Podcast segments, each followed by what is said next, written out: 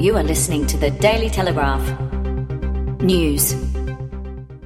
Hi, I'm Belinda Powell with the top stories for Thursday, June 27th. The one surviving child of yesterday morning's horror Singleton fire was last night still unaware her three young siblings had tragically perished in the flames. Eight year old Bailey and her mum, Cara Atkins, were in hospital last night after a house fire claimed the 31 year old mother's son, Blake 11, and five year old twins, Matilda and Scarlett, despite the heroic efforts of nearby neighbours. We couldn't get the other kids out, said Braden Rogers, who kicked down the front door of the fully engulfed home. The evidence is in for improving laws on press freedom. A united front of top media bosses told Prime Minister Scott Morrison yesterday. News Corp Australasia Executive Chairman Michael Miller used his speech at the National Press Club to outline key areas that need to change after two Australian federal police raids on the media. He was backed by ABC Managing Director David Anderson and Nine Network Chief Executive Hugh Marks in calling for legal change to protect the public's right to know. Mr. Miller said the raids on the home of the Sunday Telegraph political editor Annika Smethurst and the ABC headquarters in